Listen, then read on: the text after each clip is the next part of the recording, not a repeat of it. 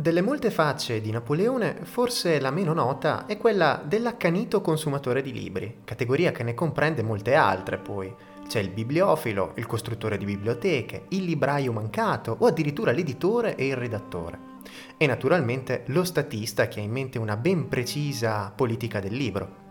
Parafrasandolo, non c'è letteratura separata dalla vita dei popoli.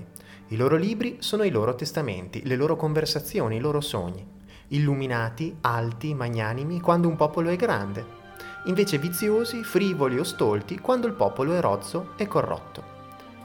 Qui ci soccorre un'immagine emblematica dell'aprile del 1814, quella dell'imperatore vinto che nella notte dell'abdicazione a Fontainebleau, dopo aver patteggiato con gli alleati il minuscolo regno dell'Elba, prima di partire va in biblioteca e sceglie personalmente i 186 volumi che lo accompagneranno nella nuova destinazione. E in primo luogo va a scegliere i classici, quindi Cesare, Seneca, Senofonte, Virgilio, Pausania, Plutarco, Tacito e via discorrendo. La biblioteca, del resto, è centrale anche nel modus operandi dell'imperatore. Il libro è anzitutto un insostituibile strumento di lavoro che fornisce informazioni, dati, notizie.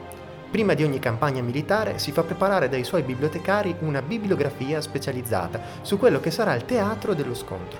Legge personalmente con la stessa passione giovanile degli anni della scuola d'artiglieria e prende a elaborare con la ben nota rapidità una miriade di nozioni storiche, geografiche, naturalistiche o climatiche proprio sul luogo del possibile scontro.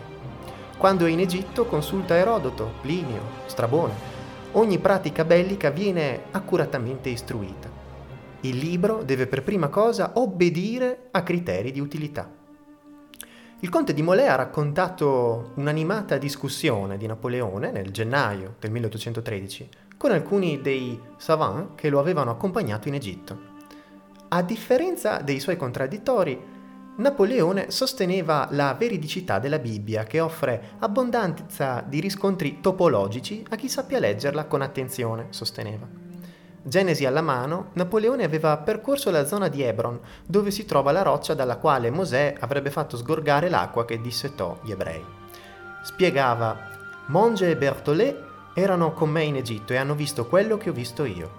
Quello che ho detto loro è scrupolosamente esatto. Ho sempre letto la Genesi mentre percorrevo i paesi che vi sono descritti e la mia sorpresa non ebbe limiti quando constatai che i luoghi somigliano ancora alla descrizione che ne fa Mosè.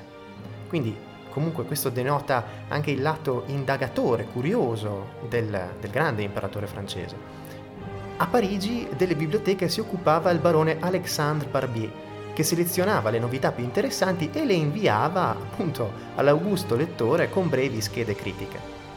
Se si parla di un qualunque personaggio, chiunque proprio, che aspirasse all'epoca a cariche istituzionali, Napoleone si preparava per prima cosa di vagliare la sua persona tramite la bibliografia, ossia che cosa avesse scritto e come lo avesse scritto. Non si accontenta di informazioni che gli vengono fornite, controlla proprio coi suoi occhi del visconte Luis Bonal, per esempio, autore di Teoria del potere politico, si fa portare le opere complete.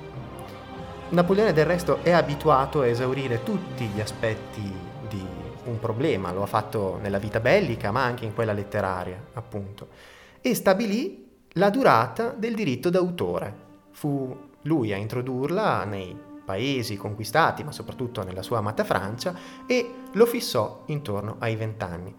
Poi appunto tra le varie curiosità legate alla passione letteraria dell'imperatore troviamo la richiesta di un eh, rigoroso e metodico preventivo per una biblioteca da viaggio dotata di un migliaio di volumi, una sorta di biblioteca itinerante che avrebbe dovuto seguirlo nelle varie campagne militari.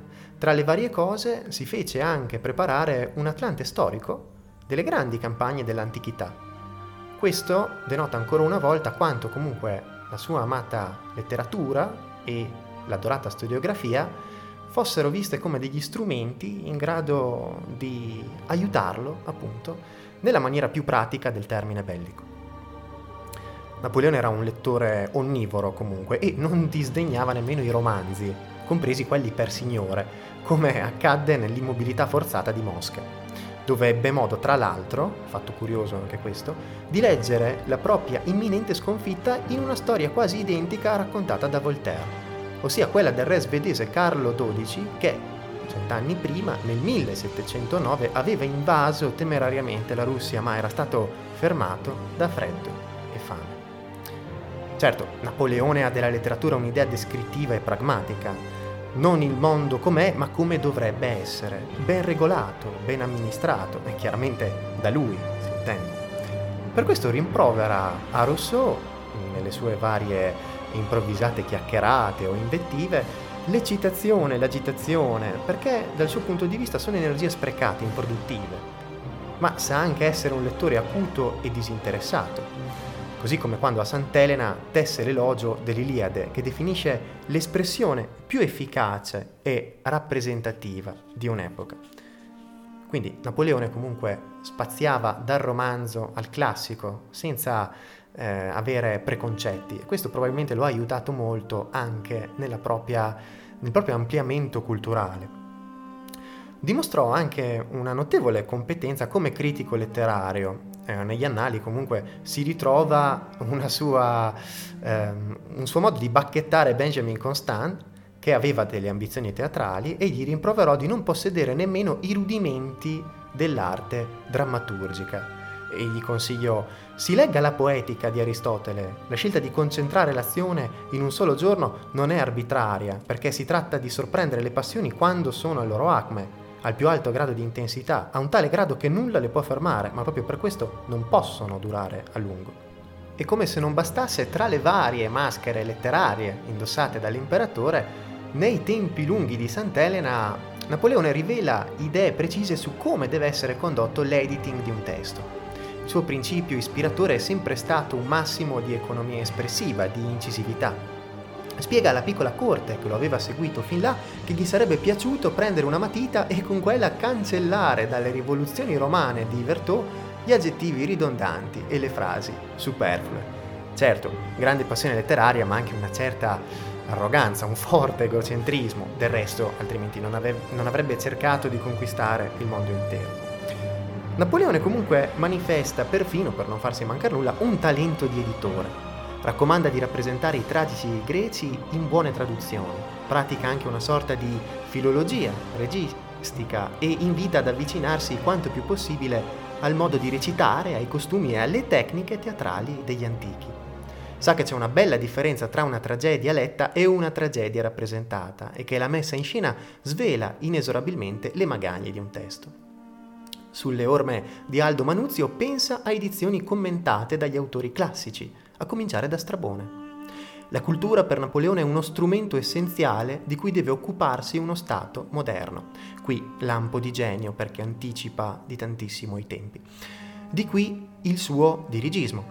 Indica i drammi che devono essere rappresentati, i quadri che devono essere dipinti, assegna aiuti e pensioni a letterati, pittori, musicisti e attori anche se, come sempre accade, queste forme d'assistenzialismo a pioggia non producono risultati apprezzabili, ma è comunque apprezzabile invece il gesto e la magnanimità di una mente culturalmente indubbiamente illuminata.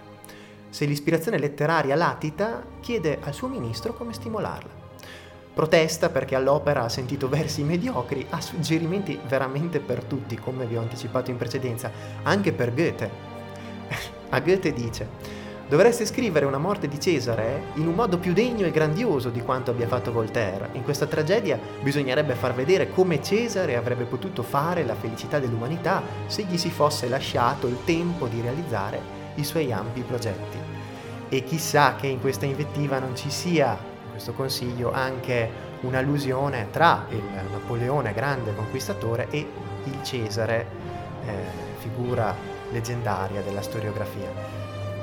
Con questo voglio concludere e spero che questo episodio vi sia stato di aiuto per scoprire anche la sfaccettatura culturale, letteraria di uno tra i più grandi condottieri della storia moderna. Io vi saluto, vi ringrazio per essere stati in mia compagnia e vi consiglio anche uno scritto che vi può far conoscere tante e tante altre curiosità su Il grande imperatore, ossia Lezioni napoleoniche, un bellissimo bestseller della Mondadori scritto da Ernesto Ferrero, che quando lo lessi anni fa mi illuminò. Io torno a salutarvi, perdonatemi, sono stato un po' lungo e noi ci torniamo a sentire tra una settimana.